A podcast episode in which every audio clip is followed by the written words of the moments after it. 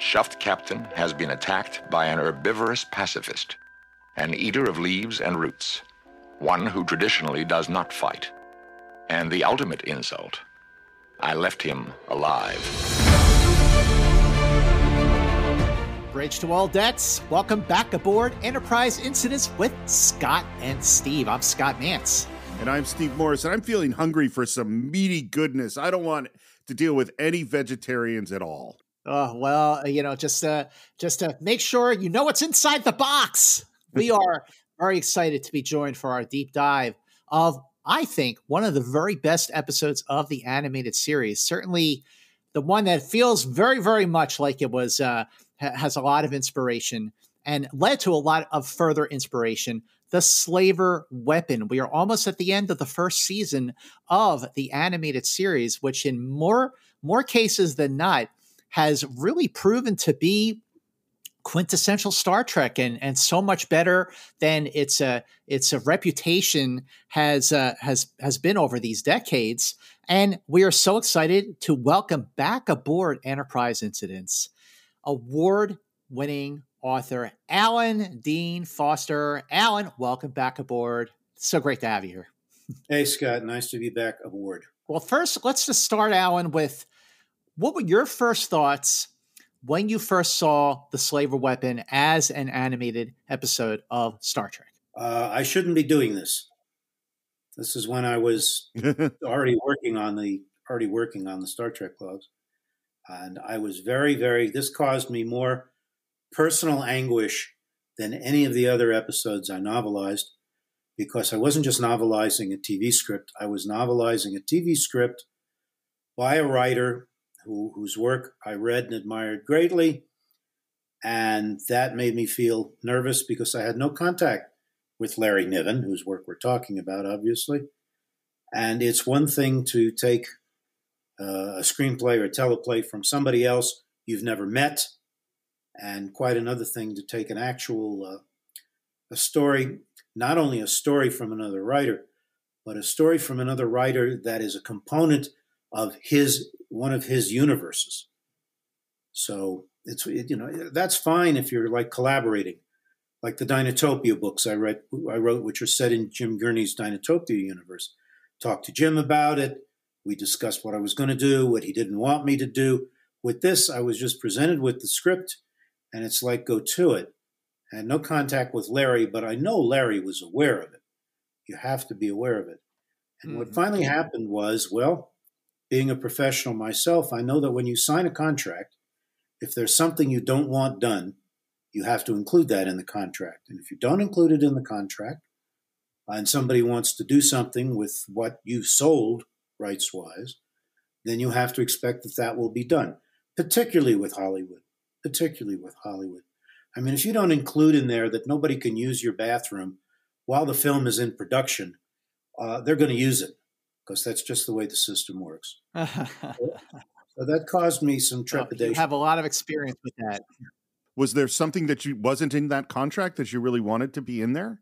Well, it would have been nice if everything was spelled out. It would have been nice if everything was spelled out on all the contracts for all of the episodes. But it, because of the unique nature of The Slaver Weapon, it would have been nice if there was something in there, even if it was an appendix, which they often do with contracts, that says, in relation to this particular episode, the author of the original story and the original universe gives permission to uh, Del, uh, Del Rey Books to hire someone to adapt the story. With the others, didn't matter so much gotcha. because they were all written specifically, yep, for the show. But because of the situation I just detailed, I would have felt more comfortable if that had been in there.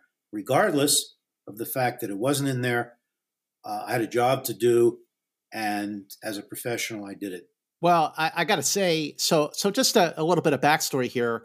What Alan did, as everyone I'm sure knows, if you're listening to Enterprise Incidents at this stage of the game, you know that among many, many other books that Alan has written over these years, he also wrote all ten Star Trek log books, which were not only uh, uh, adaptations of the animated series episodes, but uh, massive expansions upon those animated episodes, giving giving so much more story, more backstory, and then going off and giving new story. And that was certainly the case with the last four entries in the blog book series. So you can't see it right now, but I'm holding in my hot little hands a first printing of Star Trek Log ten, which is the last of the ten log books that Alan Dean Foster had written. And this is the one that has the Slaver Weapon. And as we get into our deep dive of the episode, uh, we're going to talk about the many ways in which Alan gave a before story, a side story, an after story, uh, so much that really makes Star Trek Log ten, I think, one of the very best in the Star Trek Log book series. So, um, you know, I'm excited to get into that with you, Alan. But of course, I have to start uh, by asking my uh, friend and partner, Steve Morris, what did you think during your rewatch, or maybe even your first watch, of The Slaver Weapon?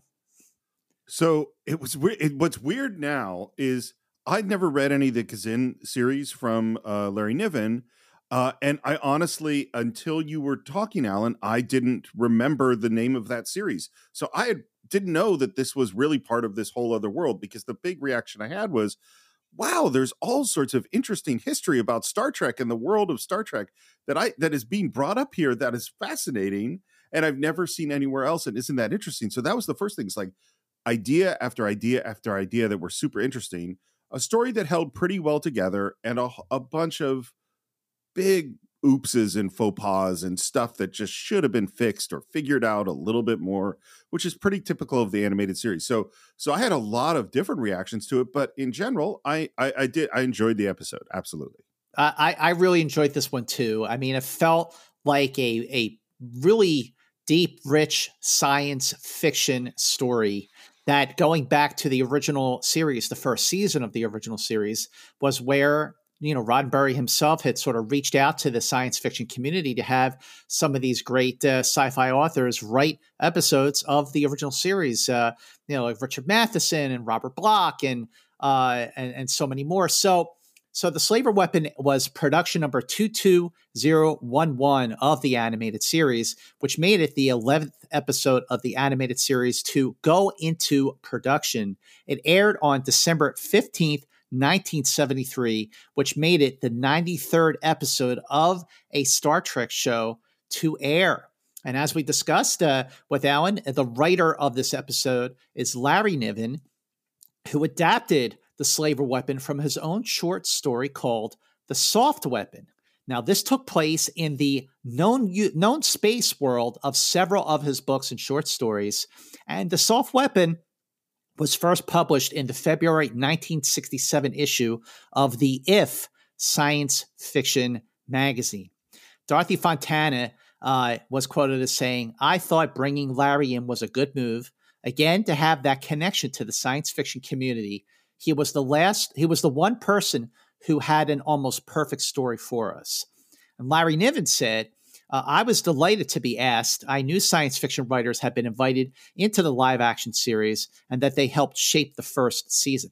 I had trouble coming up with something, and it was Dorothy Fontana who came up with the notion of using my short story, The Soft Weapon. It seemed obvious enough. Now, it's uh, what's really interesting is that in the Slaver Weapon animated series episode, there is no Captain Kirk, and there is no mention of the Enterprise.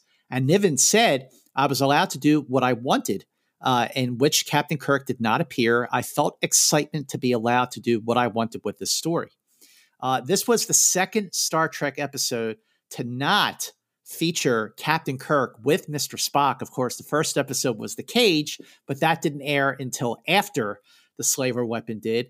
McCoy and Scotty are also not present for this episode, and this is the only animated series episode to not feature the Enterprise at all. But, but Alan, your, your, uh, your book, uh, really, of course, includes Scotty and McCoy and, and Captain Kirk. And there's a whole other story that deals, you know, when we, when we open the, uh, uh, the Slaver Weapon, you know, Spock and Sulu and Uhura are already in possession of one one box, you know, and we find out how they got there. And, you know, we find out in the end what happens after Sulu and Uhura and, uh, and, and Spock get back to the Enterprise. They're on a whole other mission. So Alan, like, Uh, when it came to taking the Slaver Weapon animated series episode and, you know, going off and, and, you know, creating a whole sort of mythology around it, where did you start? What was the, the what was the starting point for you to, to add to the story? Well, the starting point was the, uh, the universe that Larry had created. And it was obvious that I couldn't just work with Star Trek. I had to fill in, and again, this was something that caused me some issues, some of the background for the Kzinti, who are a wonderful group of aliens. Uh, and one of the first things that occurred to me was, well, as you find out later in the story, I'm sure you'll want to talk about it, the Kzinti are a feline species. And the first thing that hit me was, thanks to the animated Star Trek, we have a feline Federation species that is also feline, and there has to be some way, the character's name is M'Ress, there has to be some way to work M'Ress into the main storyline here, uh, where she can relate to the Kzinti better than any of the human or Vulcan characters in Star Trek. So that was the key point that that I started with there. I wasn't sure how I was going to do it, but I knew that that was going to be a key to the expansion of the story. Well, okay, so so hold that thought. And Steve, uh, what what was your take on on the Kzinti uh, uh, characters? You know, the feline characters. I just thought they were a great alien race, uh, and would have been curious to see how that would have looked on the on the live action series. What what I really like about them is that there's a tendency, I think, to think about humans and different human cultures and then apply those human cultures to create the Star Trek culture. So when they first created the Romulans, they're like, well, this is really ancient Rome. And so we have centurions and we have, you know, and there are places where you go, okay, well, this is the Vikings or this is, you know, and, and we take those things. And what the Kzinti are, which I think is so much more interesting, is they took an evolutionary path. They said, okay, these are evolved from felines and therefore they're carnivores. And what does this say about their social groups and how would they evolve differently? And I think that is a really, really interesting take. I actually have a question though, uh, for both Scott, you and Alan, and maybe I, my guess is maybe we don't know the answer to this, but in today's world, the, one of the biggest things you have, your assets as a creator is your quote unquote I P, your intellectual property. And nobody wants to give away their intellectual property. They always want to hold on to it so it can become a big thing and it can be have toys made and have movies made and have animated shows made and comic books and everything. And so I'm really curious, do we know what Larry Niven's intention was in letting Star Trek have this or what his deal was? Or was there like, hey, maybe there's going to be, you know, Film Animation's going to do an animated series of the Kzinti or we're going to develop them elsewhere? Or is it just here, take this, you could do whatever you want with it? Alan, do you uh, have any background to that? Um, I don't know what Larry's thoughts were because I never talked to Larry about it, but it cuts two ways. The first way is one we already alluded to a little bit, which is that you signed a contract that allows somebody else to use your I P, in this case, in the Star Trek episode. Yeah. The backside of that is, and I, I've had to deal with this through my whole career, usually to my benefit, is that people who may have seen the television series will know nothing about your original work, may have never heard of you, whether me or Larry in this case, and because they've seen something on television or in the movies, will then be inspired to look up your other work. I would bet money, uh, I can't say how much, that there are a lot of people, a lot of young people particularly, because this was an animated quote-unquote kids show, um, who saw this episode of The Slaver Weapon, were intrigued by the Kzinti, and suddenly went and looked up Larry Niven's other books, and may have gone from The Slaver Weapon right. to The Soft Weapon to Ringworld, to the integral trees, to who knows who else. This is one of the things that's happened to me in my career because of all the movie novelizations that I've done. People who would never pick up a science fiction novel by anybody would see something like Alien or The Last Starfighter and see my name and perhaps be uh, intrigued enough to pick up one of my original books. So it does cut both ways. It's not just simply a question of, well, you sold the rights and that's gone and dead and you get nothing else out of it, except the quick check for doing the, the script. There's a lot more to it that's advantageous to the author than just that. That's a really, really interesting perspective. And, and you know, just Steve, like, like uh, uh, Larry himself had said that he was he had trouble coming up with his own, you know, unique story. And it was Dorothy Fontana who said, well, what about what about the soft weapon? That could be that that would be perfect. Or just, you know, kind of, I mean, you know, paraphrasing, but she said, just put in our characters into the soft weapon and work from there. And that is how, uh, how, how that came about. And even David Gerald had said, uh, Dorothy Fontana knew Larry. So when it was time for the animated Star Trek, and she was a big fan of his work, and said, gee, I'd love to get a Larry Niven story. Could we adapt one of your stories, Larry? And that's when the deal was made. So there you go. Gotcha. Yep. So on December sixth, Gerald Ford was sworn in as the vice president of the United States. Obviously, that's going to have a huge effect on the future of American politics. On December seventh, women were officially allowed for the very first time to enlist in the Coast Guard. This is the slow, you know, dissolving of all these barriers we had. Uh, this one is crazy and scary, which is that on the same day, December seventh, convicted child murderer Lester Eubanks escaped from the Ohio penitentiary after being allowed a temporary unsupervised furlough to go Christmas shopping.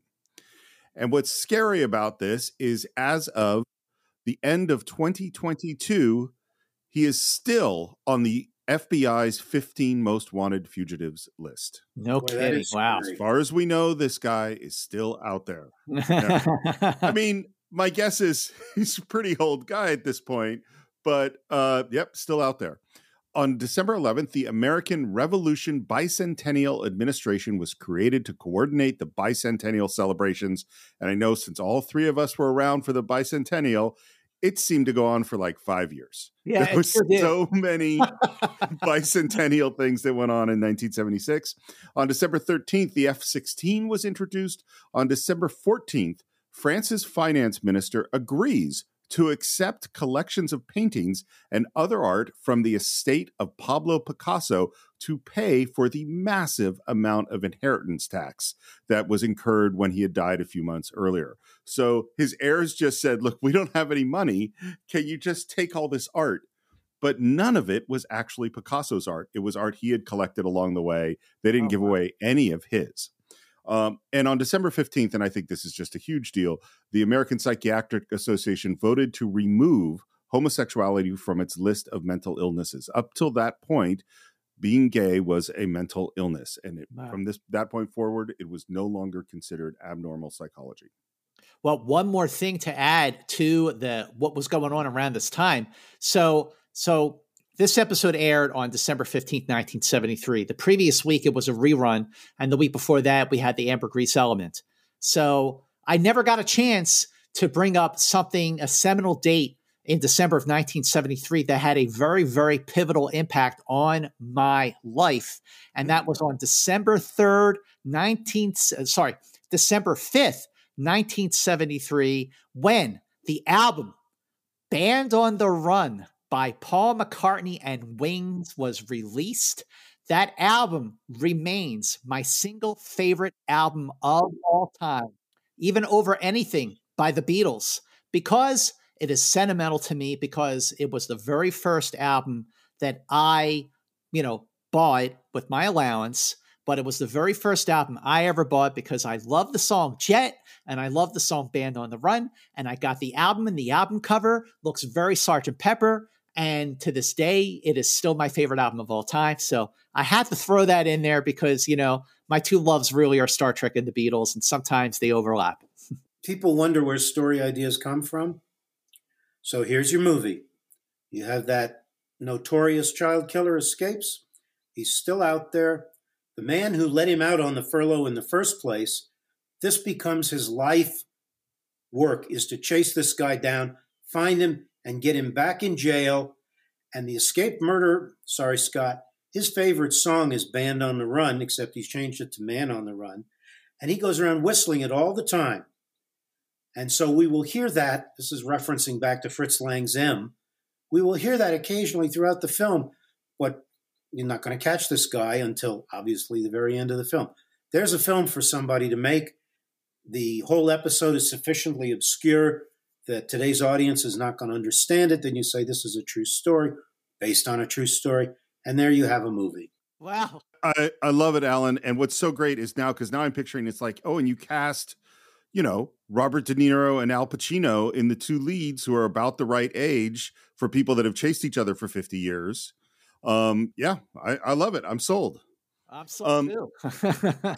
But I will say that I am officially trademarking, copywriting that for Alan Dean Foster and Enterprise Incidents right now. So if anyone makes it, we will sue you. There you go. Um, all right. So uh, we start with a very long pause looking at the stars. These are always these weird timing things in the episode where they're just sort of, I guess we're a little short. Let's just stretch this out a little bit. And then we hear the first officer's log, because we are on the shuttlecraft Copernicus with Spock, Sulu, and Lieutenant Uhura. And that's our entire Star Trek cast for the whole episode.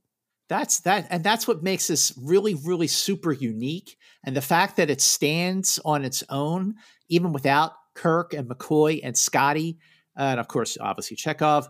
But so, so Alan, what I've been doing all along with these animated series episodes is I've been taking the star dates and I've been plugging them into the live action episode star dates to kind of like place where this particular adventure took place in the in the arc of the original live action series. So the first officer's star date log is forty-one eighty-seven point three, which kind of makes this a flashback episode for the animated series, placing the action between the live action episodes Bread and Circuses and the Doomsday Machine.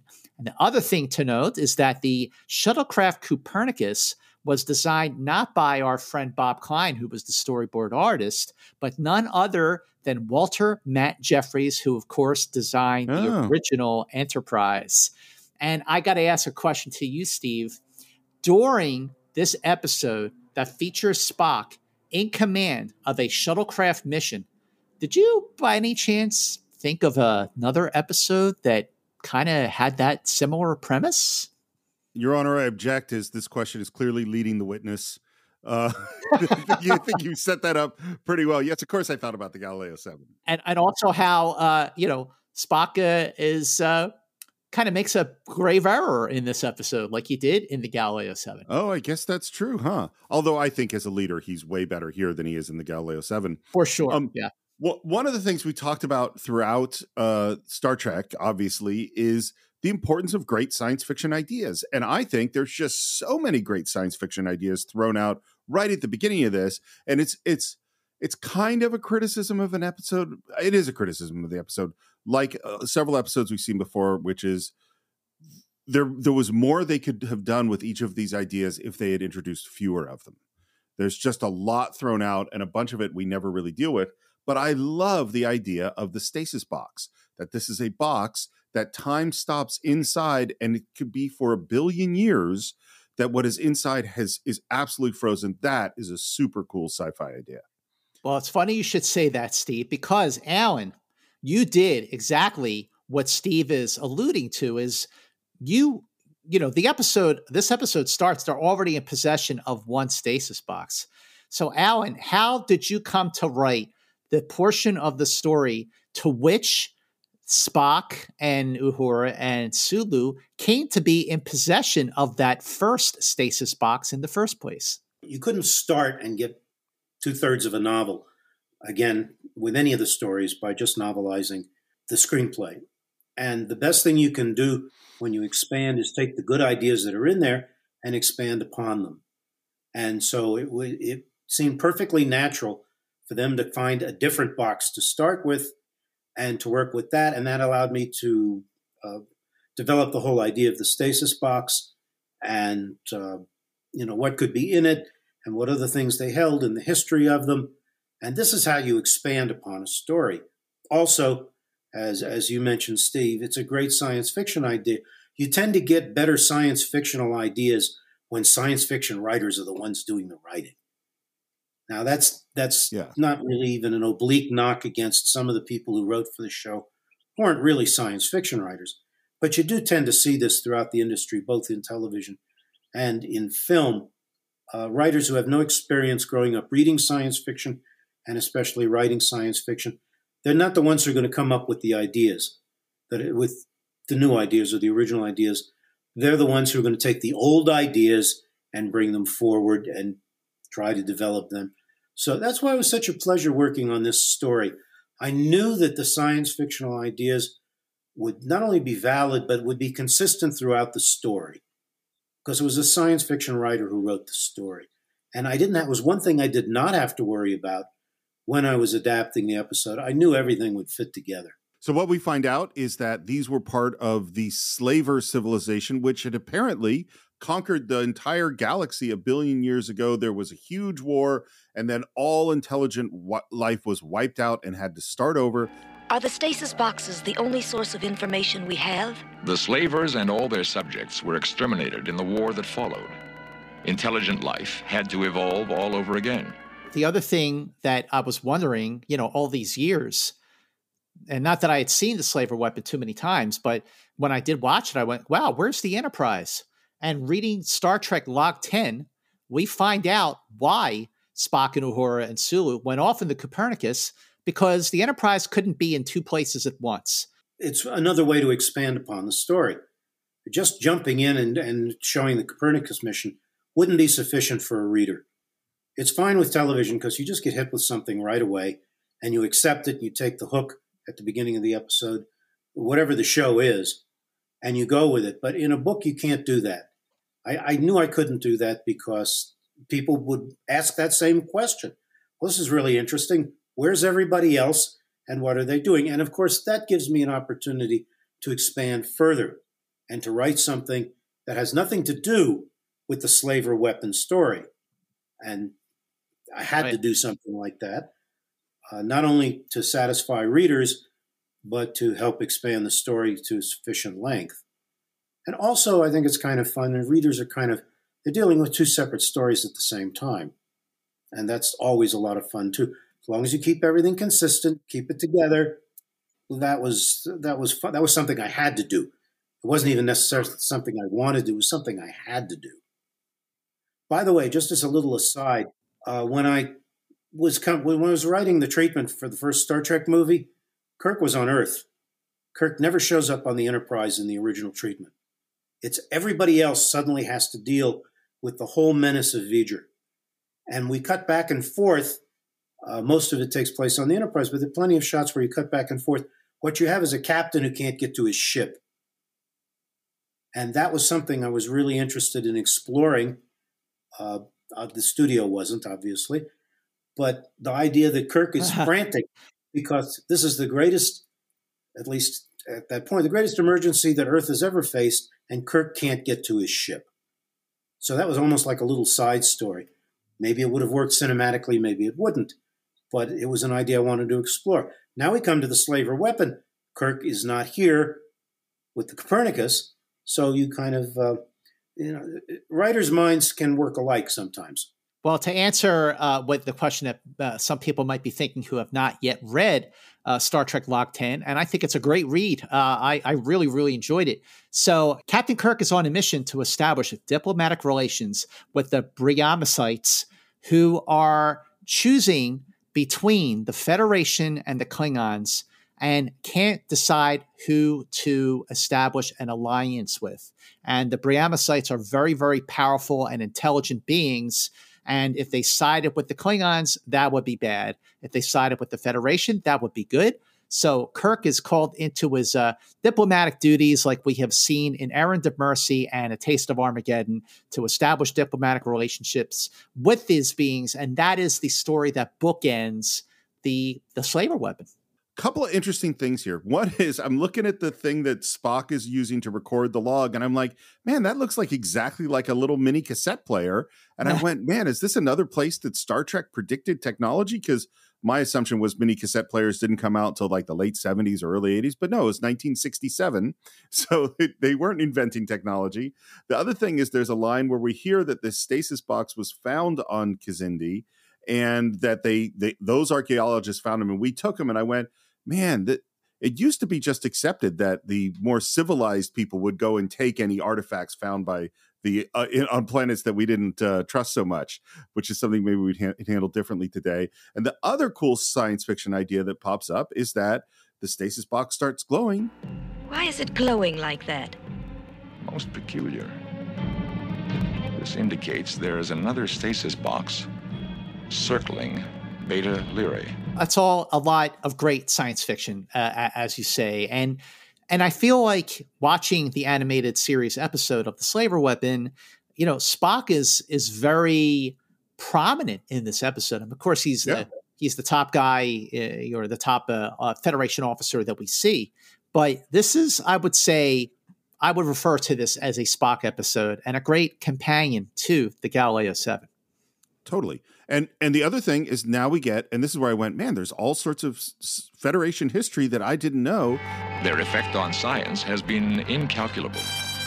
In one was found a flying belt, which was the key to the artificial gravity field used by starships. Another box contained a disruptor bomb with the pin pulled. As a result, all stasis boxes are now under the jurisdiction of Starfleet, and only certain key specialists handle them. That's all really interesting stuff. Yep, world building. But we never return to it because this, I mean, there's... I had to be careful when I was writing all the novelization. Now, when you throw stuff like that out, um, even though at the time, at least, uh, the, the animated series wasn't considered Star Trek canon, people didn't worry about canon so much at that point.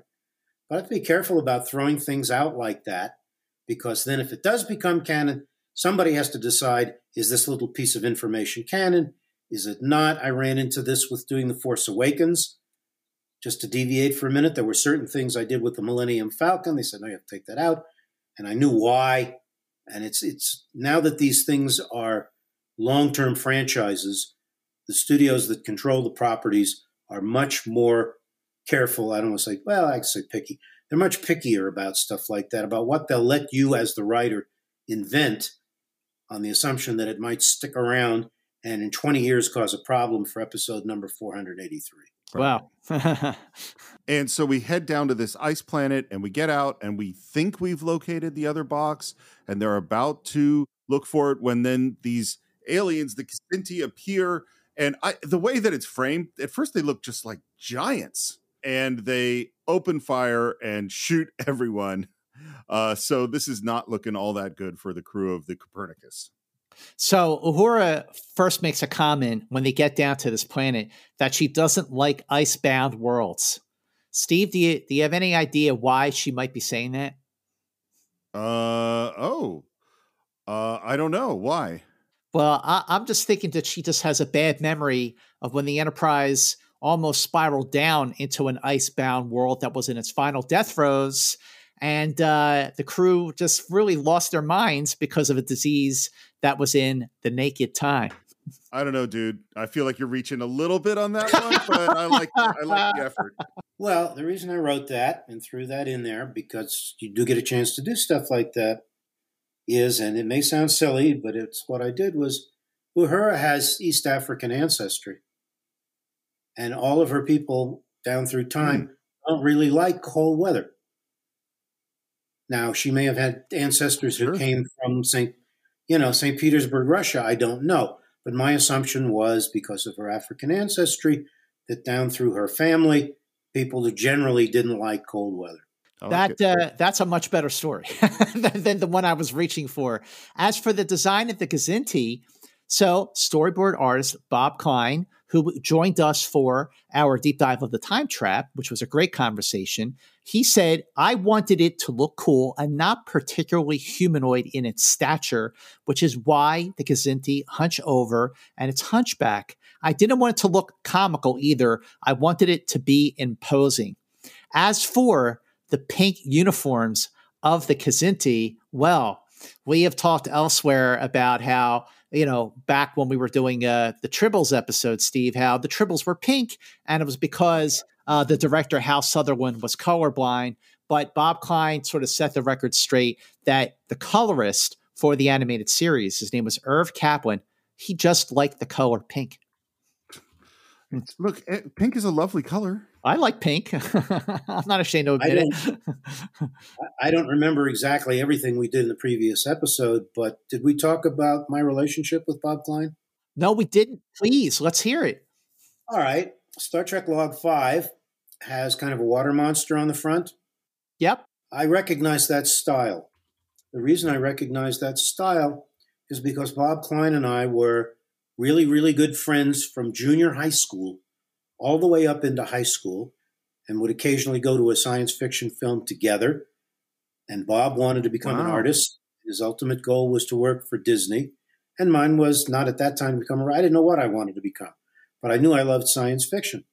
So Bob Klein and, Ma, and I go back uh, at least till nineteen sixty, I don't know, two, to ancient times, and used to hang out a lot together.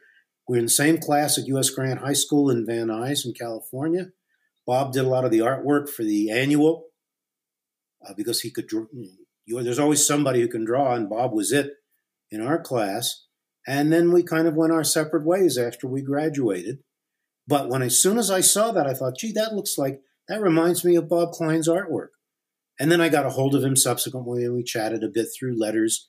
But we, to this day, haven't managed to to meet in person each time. So it's funny how it's a very small group of people who like to do these sorts of things. And Bob ended up doing what he wanted to do. Uh, but we go back to junior high school, Bob and I. And what was the name of that episode again, wow. which I, where you interviewed him? It's on The Time Trap. The Time Trap. That's right. Um, he, it's so it's funny. First of all, it's a super cool story. And second of all, it's interesting that, I mean, you and Bob have been two of my favorite guests, and I know Scott's too. Yeah, we've had it's just we've had such a great time talking to you with you both, and it's funny that you know each other for so long. Yeah, and that image on the cover of uh, Star Trek Log Five, uh, the water monster from the ambergris element. Um, I just I remember getting that in the bookstore, going like, "Wow, like what? A, like that's such a great cover." I know you like it too, Alan. Well, it caught my eye immediately, and then the brain started working, thinking, that looks like somebody's style. I know whose style is that? And I didn't even know Bob was working on the show at that time. Uh, it's just, I picked up on certain visual clues there and later found out he was. And as I said, we exchanged some letters and stuff. And he was just as surprised to hear from me uh, as I was to hear from him. And I haven't heard from him in a very, right. very long time. And, uh, but yeah, it's great that uh, our interests converged in different ways. Yeah, sure, sure. So we're in this cave, and the first thing Spock does, and this is what you were referring to earlier, is he apologizes. He says, I must take full responsibility for this event. Instead of being warned by the highly unlikely coincidence of a second stasis box, I allowed its possible value to influence my judgment. That's exactly what he wouldn't have done on the beginning of the Galileo seven. That's very true. And we hear a little bit more about the Kzinti, that the The treaty's not supposed to let them have weapons. They've had multiple wars with them. They're on something, which is another cool little sci-fi idea of a police web, which is keeping them motionless. And then in come the Kzinti. And this is where I go like, look, there's an idea that doesn't really get followed up. And one of them is that there is this kind of worn down looking guy who's a telepath. And I think the whole telepathy thing, it ends up kind of going nowhere in the story. Yeah, yeah I agree. You know, so it's like, why introduce it in the first place? Um, but what is all, is interesting is, as we're talking about it, we say he Spock says, Mister Sulu, he's not likely to deal with me or Lieutenant Uhura. She and I are inferior beings to them. But the Kzinti are meat eaters. And so here's the split: is they're not going to respect Spock because he's a vegetarian and a pacifist. They're not going to respect Uhura because in their in their species, women are not intelligent. And but they will respect Sulu because he is an omnivore. He says this weird line, which is, if you sense him reading your mind, think of eating a raw vegetable. I know, that's so wild. Also, the establishing that Spock is a, a vegetarian, you know, we we learn that, or actually will learn that, because, you know, this actually takes place before all our yesterdays. When, uh, you know, he says he can't eat animal flesh, but he does anyway because he's uh, reverted back to his ancestors. But there's a lot about this episode that uh, is there's definitely a lot of world building, which I think is great, especially in the time constraint that they had to do this in. But there is also a lot of carryover from the canon of the original series into the animated series, uh, specifically with Spock being a vegetarian. And as we will later learn, you know, Sulu really knows his weapons. We'll get to that. Um, and I do like this moment. Lieutenant Uhura, in the presence of the Kzinti, do not say anything. Do not do anything startling. Try to look harmless. And this is, and he reminds her that they think of females as dumb animals. In an emergency, the Kzinti may forget a human female is an intelligent creature. And her response is, thanks. Thanks a lot. Yeah. Lieutenant, I value your intelligence, but we may be able to seize an opportunity to escape if the Kzinti believe you have none. Yes, sir. So, so in the in Alan's uh, book, Spock says, well, I know you have intelligence. Mister Sulu knows you have intelligence. In fact, everyone on the Enterprise respects your intelligence. Like, it was, that was a great way to just kind of like to say, hey, come on. This is, this is the Kzinti. This is not anyone that you work with on a daily basis. I always, when writing about the Enterprise characters, try to emphasize the importance of characters besides Spock and Kirk. Whenever possible, characters like Uhura, who sits at communications and says, hailing frequencies open, Captain, and that's half the time all of her dialogue. Uh, and Sulu's background, you know, as a martial artist and his whole history. These are things that I love to get into, and I know fans enjoy them as much as I do, that you just don't have time to do during an hour-long T V show or a half-hour cartoon show. And when the opportunity arises to throw something like that into the book, I always try to do it. Well, there's another uh, s- sort of side story that's going on here in conjunction with the, the Kzinti, uh, Alan, that you expanded on, and that is uh, Lieutenant M'Ress, who was the second uh, officer in communications after Uhura. You know, she is uh, of feline descent. Uh, she's a Caitian, as are two other uh, Enterprise officers. So while all this stuff is going on with the, the Kzinti, the Caitian feline characters aboard the Enterprise are kind of uh, losing their their minds a little bit. What was the uh, your thoughts behind that part of the, your storyline, Alan? As anybody who knows my work knows, I love doing alien characters and alien societies, and the opportunity to do so didn't really exist in the film Star Trek, but it did in the animated Star Trek.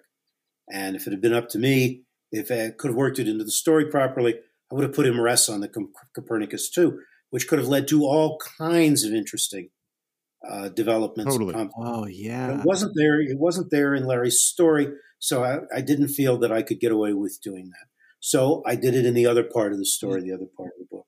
Here's what I find frustrating is, is I think this idea that, Lieutenant Uhura, you're going to play a little bit dumber because they're going to underestimate your intelligence and then you're going to do a thing. That is such a great plant, and they don't really do it. And so it just goes to like, oh, you've said that would have been the most interesting thing in the episode if Uhura had outsmarted them in some way by playing dumb. But that doesn't happen, you know? Yeah, that's a great point, Steve. Like, you know, first look, watching this during the rewatch, I thought, ah, oh, man, that's like, like to, to have a point of view that, that, oh, women, you know, female, human females are not intelligent. What a, what a big uh, sort of, you know, pardon the expression, but a big F U that would have been if Uhura was the one who outsmarted them all in the end. But anyway, you're right. there's there's a great short story by Robert Sheckley. I can't remember the exact title, but basically humans land on a world where the females outnumber the, the males something like five hundred to one. And so the males have to constantly kill females. Otherwise, the balance gets so, so askew The, the population won't maintain itself. So when the humans land, one of the first things the aliens do as they're trying to communicate and understand each other is, out of a gesture of politeness, kill one of the human female crew members, because that's what they do. Mm. They assume humans are just like them. It's an exercise in communication and lack of communication. Uh, but this this is a trope that you were talking about. It's, the mass murderer in Stephen King's The Green Mile plays dumb and then does something. Uh, it, it's a, you're right, Steve. It's something that should have been explored further. Would have made a great plot point, but sometimes things just get missed. Yeah. So they they come in and they behave exactly the way Spock predicted, which is they're only addressing Sulu. And as they're talking to him, uh, we hear some more information. And one of them is that they've had four wars with the humans, one of them two hundred years ago, which doesn't seem to line up really with Star Trek timing that well. But they've lost every time. And what we find out is basically they are an official, unofficial kind of spy group. And if they find a great weapon, then they are part of the Kzinti, and and otherwise, you know, the, they will deny any knowledge of their of their activities. You know, so they're like a Mission Impossible crew looking for a weapon. They fire a beam at the box, and there's intense music, and it opens up, and they find down like a green creature, uh, and maybe a picture of a slaver and some fresh meat. Over a billion years in that box, and it looks fresh. And then they pull out this green thing that might be a weapon, and they say, "Look at it, human. This weapon may well mean the end of mankind." And that's the end of Act One. Steve, let me ask you, what do you think the Slaver Weapon represents in nineteen seventy-three or nineteen sixty-seven when Larry Niven wrote his short story, The Soft Weapon? Um, to me, it's like another doomsday machine. It's another, yeah. yeah, it is It is a way to tip the balance in uh, in the Cold War, or the balance of power in the world. That's what it seems like to me. What about you, Al? What does the Slaver Weapon uh, represent to you? Yeah, uh, Steve's got it right. It's a doomsday machine, a doomsday device. And then it, if you accept it as that, it leads to all the usual questions. Do we use this? Do we not use this? Can we use this a little bit? Uh, all of those questions uh, uh, attend to super weapons, if they indeed turn out to be super weapons. And the other thing is, uh, can it be controlled? Because once you start using a, you know, something right. like this, uh, does it is going to backfire on us. Again, there's another Sheckley story. I'm sorry. To, no, I'm proud to keep bringing up Sheckley, called The Last Weapon. Mm. Where a guy is on Mars and he's looking for essentially the same thing uh, that's in the box. And what he does is he opens it up, and there's two eyes and a mouth. And the mouth just says protoplasm. It goes around eating everything in sight. And the guy who's looking for it has access to all kinds of secret Martian weapons. Nothing works. And eventually he gets eaten too. And then the two eyes and the mouth wander off looking for something else to eat. And we know it's headed to Earth. And that's the end of everything. And I thought Sheckley's idea was just brilliant. Yeah. It's just two eyes and a mouth, but it can't be stopped. So it, the super weapon can always backfire on you, so you have to think about that too. So onward with the story. Yeah, yeah. You know, the other thing is that that up to this point, by the end of Act One, Steve, we still have not seen the Slaver Weapon used to its full potential, because Spock keeps bringing up like, "Oh, well, you know, this isn't this doesn't compare to anything the Federation has," and he's going to be proven wrong in a in a short period of time. So we come back in Act Two, and we've moved out on the surface. We're going to test out that weapon on the humans. And uh, I do like this police net thing, because they just throw it down, and then that's like a portable jail cell. I think that's a really cool little device. And we hear that the meat was protoplasmic and poisonous, which again is sort of like, well, why include it? Like, it just is sort of, we introduce it and then we don't do anything with it. Right. Um, then they decide to fire the weapon at the humans. And this whole time I'm like, man, these guys are really dumb.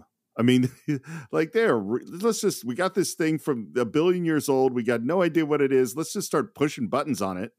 So they try to fire it. Nothing happens. Then they touch the toggle and it changes shape into something else. And they try to fire it. It doesn't work. And it changes shape into something else. Um, and I think A, the staging is confusing. So the eye line and where people are looking, I couldn't figure out who had the gun. I don't know if you had that experience. It's like, wait, who's where? Like, who are these people?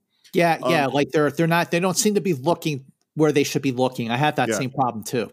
It's all it's all just because it's sloppy and it's rushed. And then the the weapon changes into the wrong thing and then changes back into something else.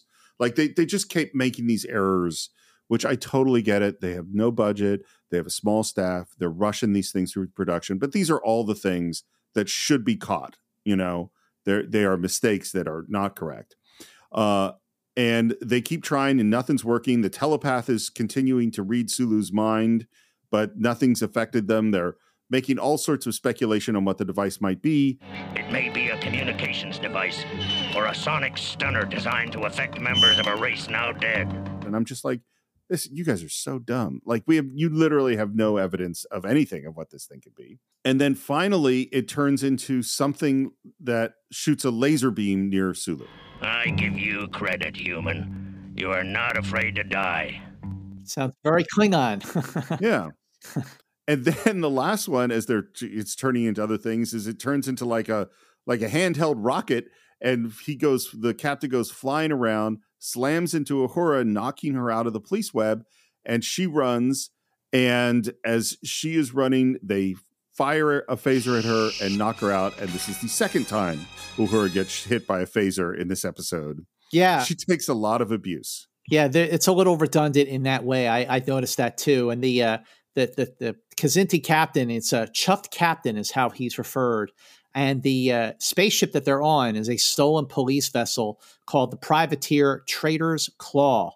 Um, the, the thing that also struck me about this at this point is that the Kzinti, they're trying to figure out how to use the weapon, which is something that is clearly advanced way beyond the Kzinti, way beyond the Federation. They don't know what they're doing, and they're fooling around with the weapon, not knowing what the con- consequences could really be. And that thing is just in the wrong hands. And, you know, who's to say that the Federation is even the right hands?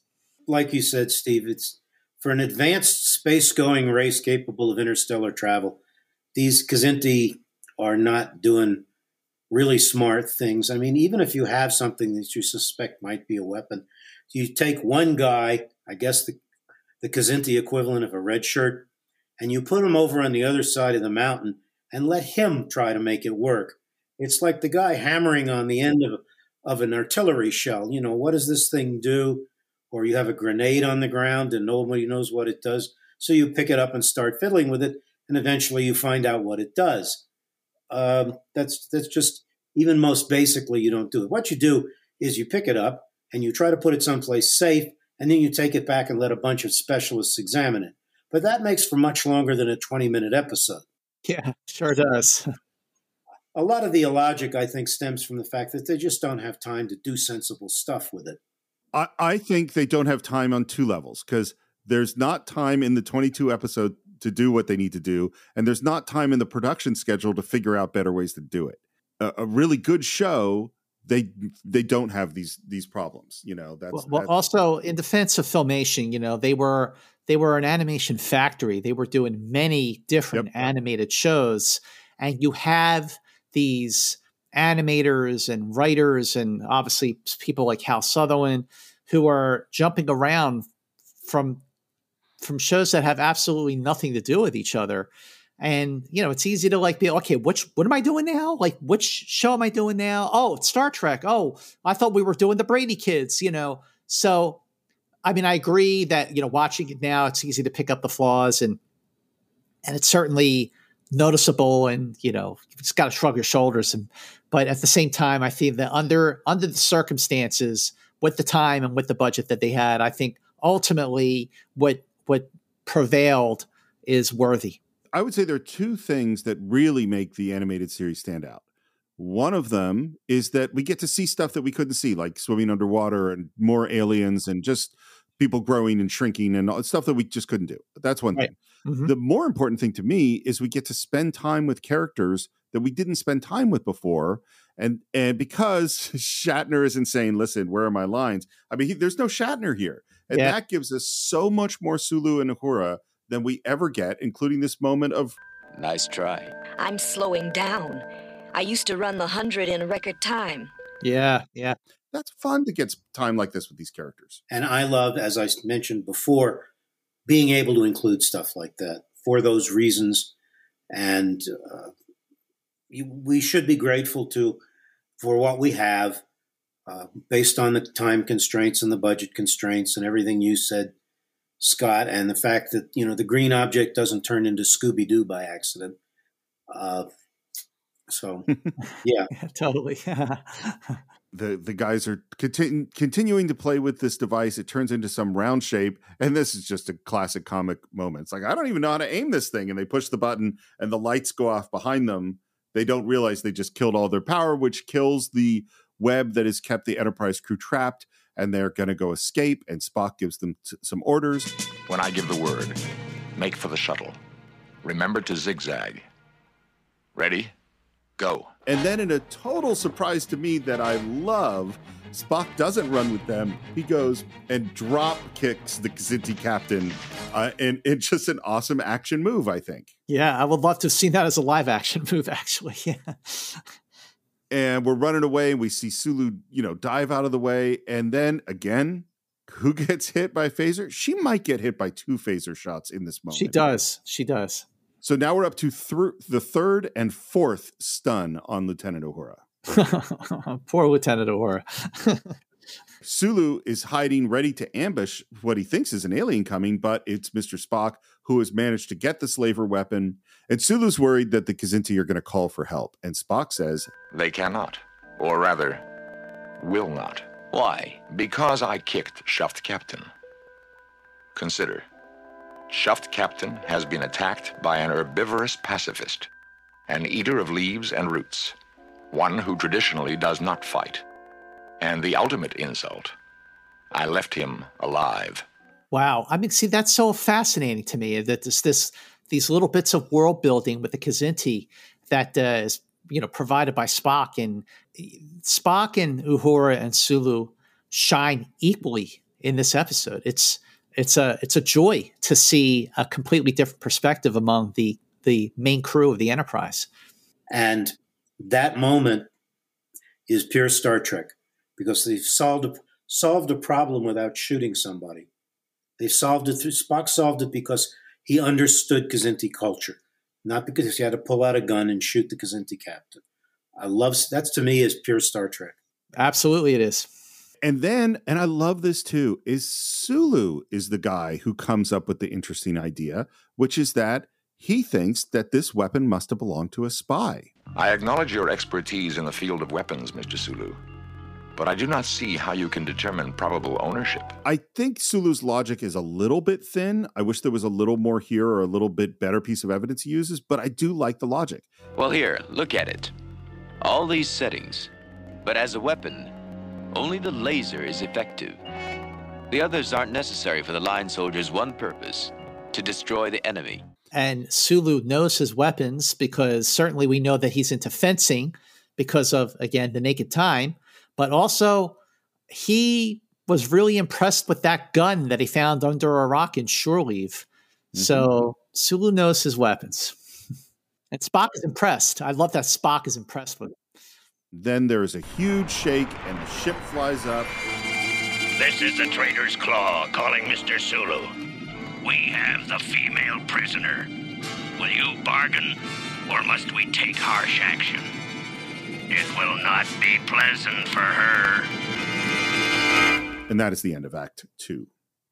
Um, we come back in Act Three, and they're going to trade her for the slaver weapon. What about Mister Spock? He must surrender. I will offer him single combat.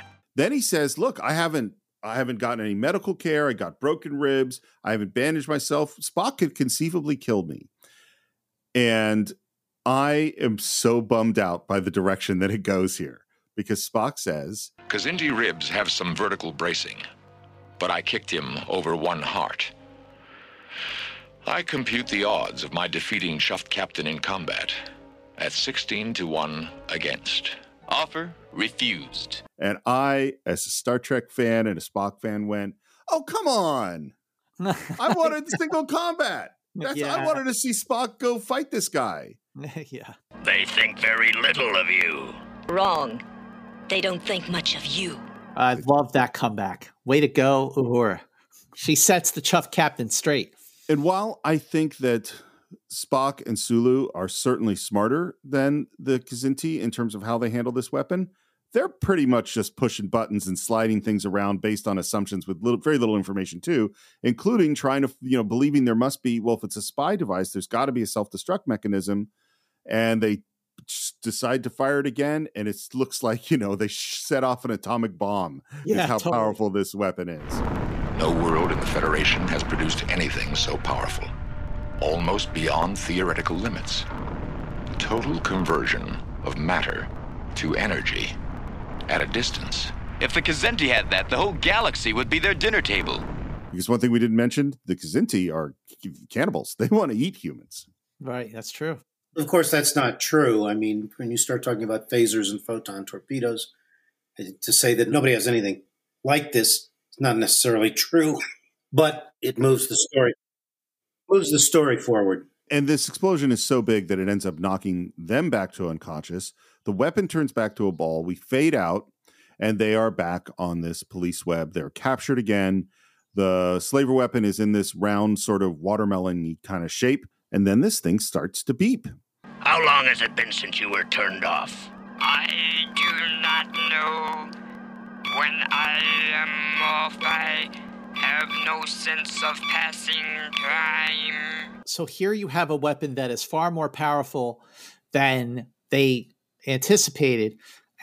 And it's also uh, sentient. It's intelligent. It uh, converses with them. Like, uh, how does how does that scope uh, that a weapon could be intelligent like that sort of also bring this slaver weapon to the level of a doomsday machine, Alan? Well, it's uh, it's an interesting concept that I think needs to be explored a lot further, because if you can build something that advanced as a weapon, there's no reason why you couldn't give it intelligence as well. John Carpenter's first film, Dark Star, does this. A ship carries a load of intelligent mm. bombs, which leads to all kinds oh, of problems. That's true. And there where the bomb uh, suddenly gets philosophical, starts arguing whether it should go off or not. It's wonderful stuff. And uh, I, I love the idea personally.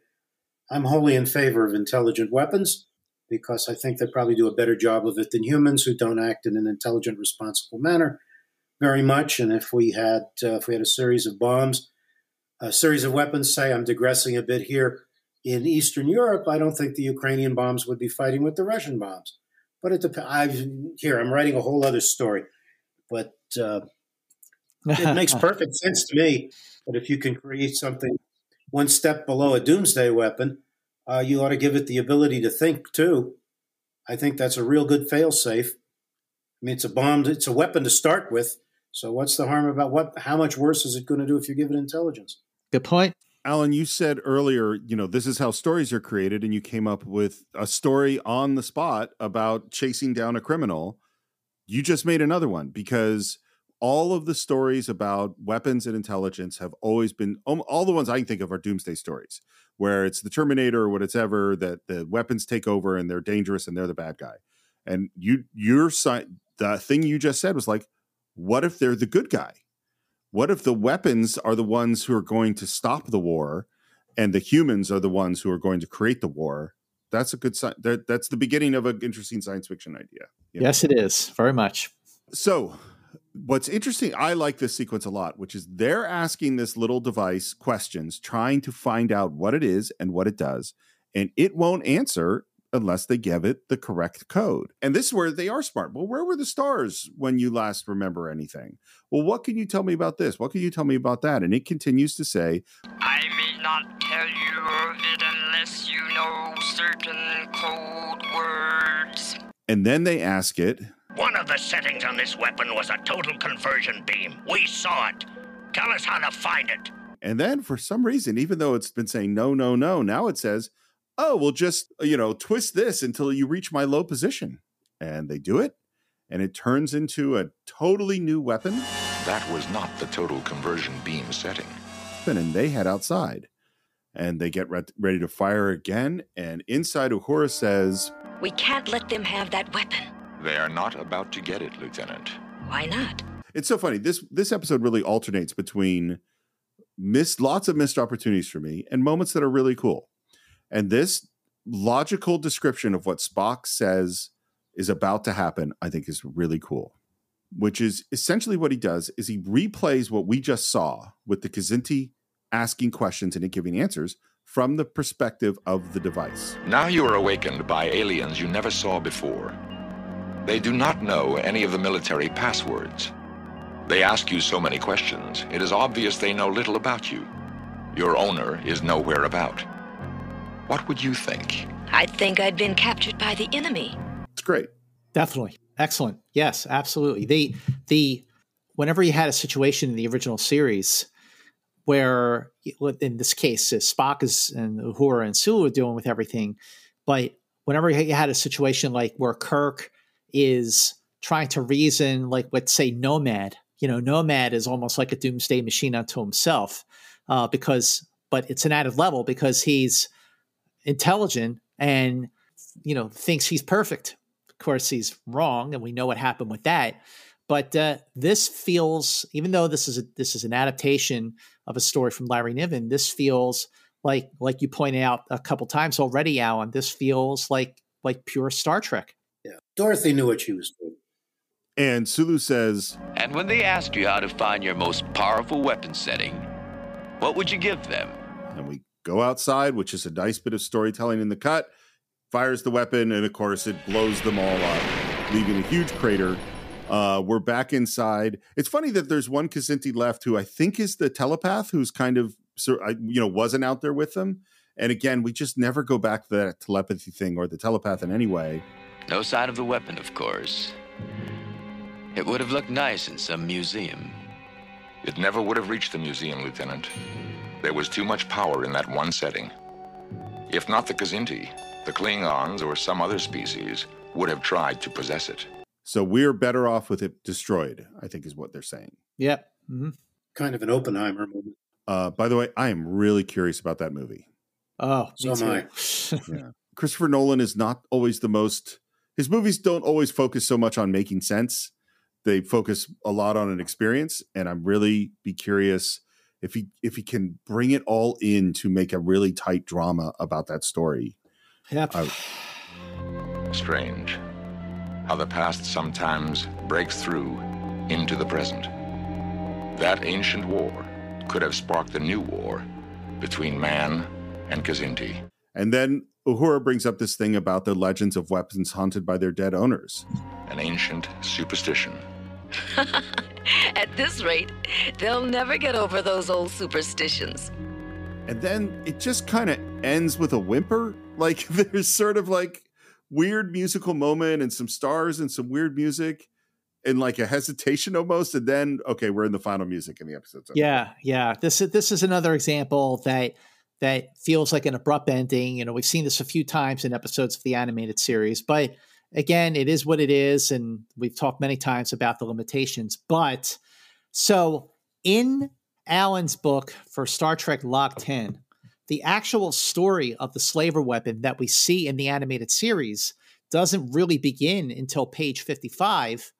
And then that portion of the episode ends on page one hundred forty-three, but then the book goes on to page two hundred fifty.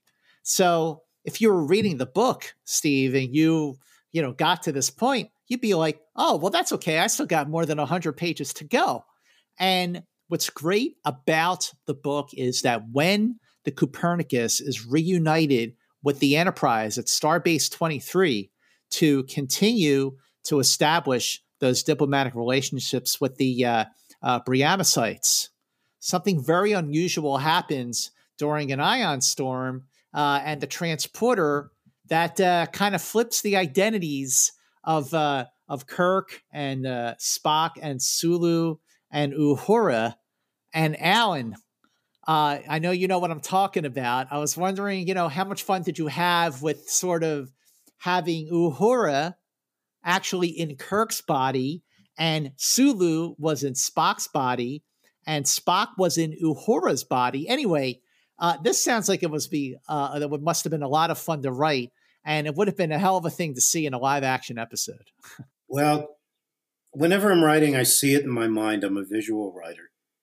And I try to do stuff like, I try to do different things that maybe they haven't done. It's a way of exploring character. I mean, it's not an original idea. Thorne Smith came up with it uh, almost one hundred years ago. But it's a way of exploring character in a different way. And it's a way of showing familiar characters in a different light without making them radically different, changing their permanent personalities. And also it's something that the reader doesn't expect. You always want to try to do things that the reader doesn't expect while maintaining the internal logic. I know I've hammered this point over and over again multiple times, but the most important thing to me in, in writing particularly in science fiction, is to maintain the internal logic.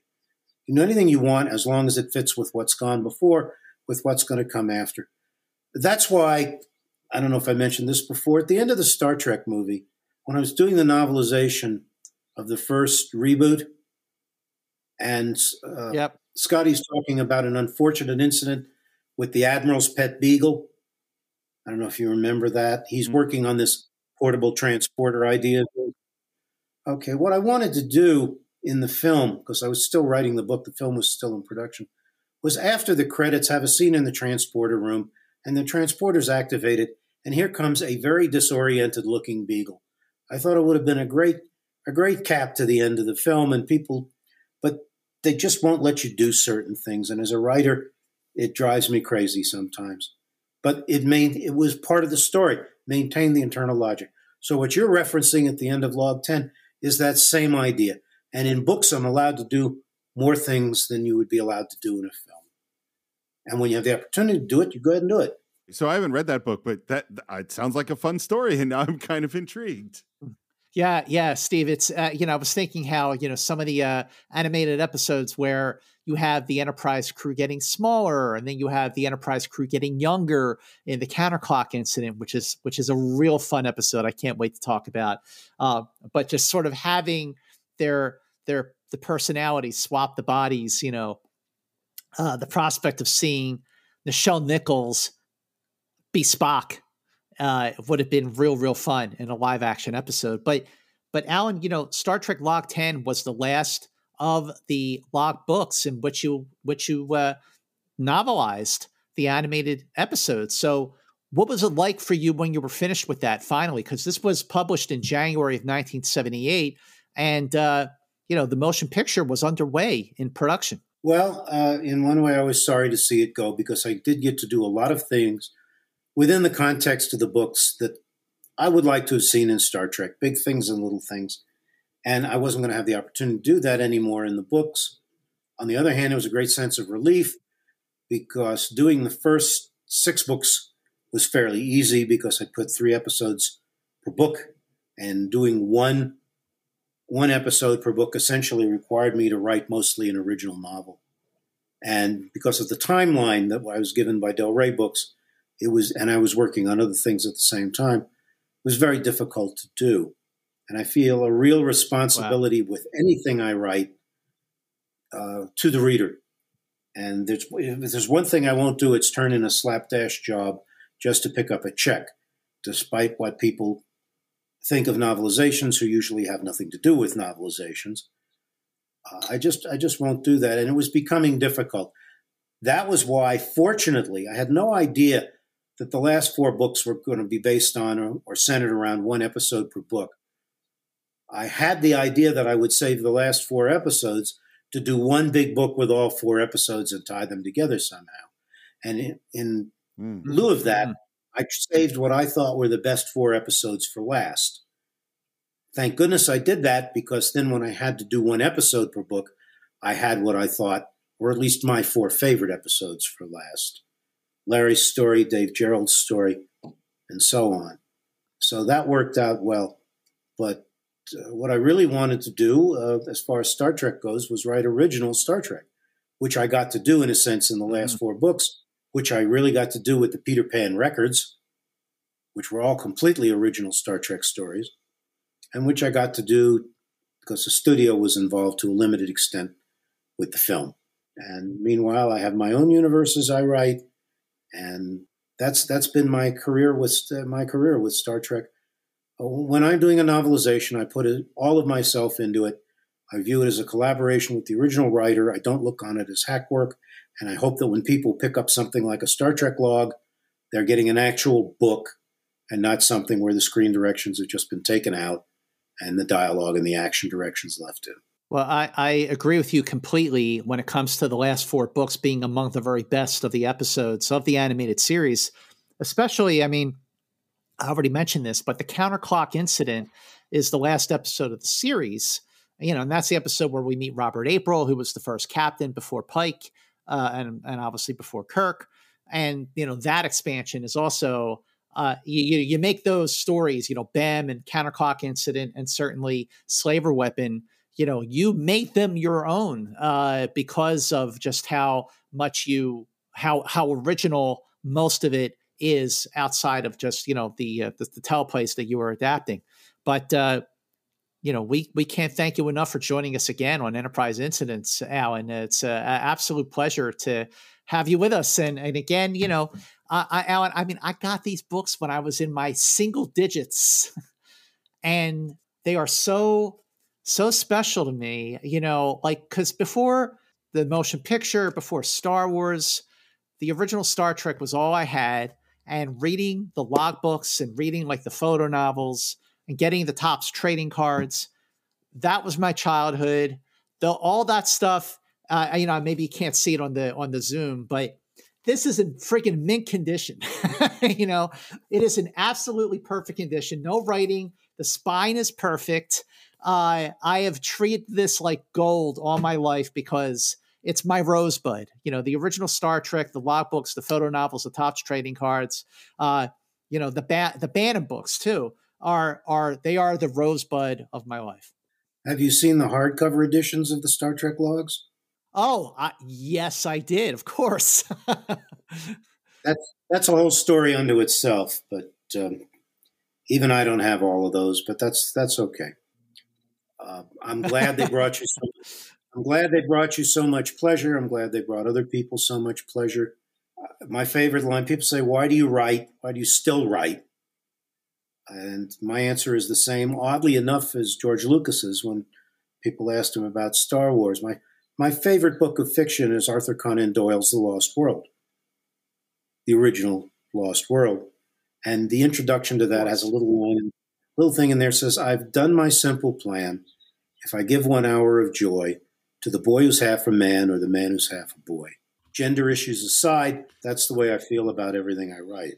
Well, Steve, after this conversation well, and after rewatching, sorry, sorry, sorry, can I jump in just quickly? Yeah, something. So, so my second ever professional writing job uh, was I was hired to make a thing that never ended up happening. The writer on Conan the Barbarian at Marvel was quote unquote retiring, uh, Roy Thomas, and they said, "Hey, do you want to write an epic Conan adventure that takes Conan to uh, the Lost World?"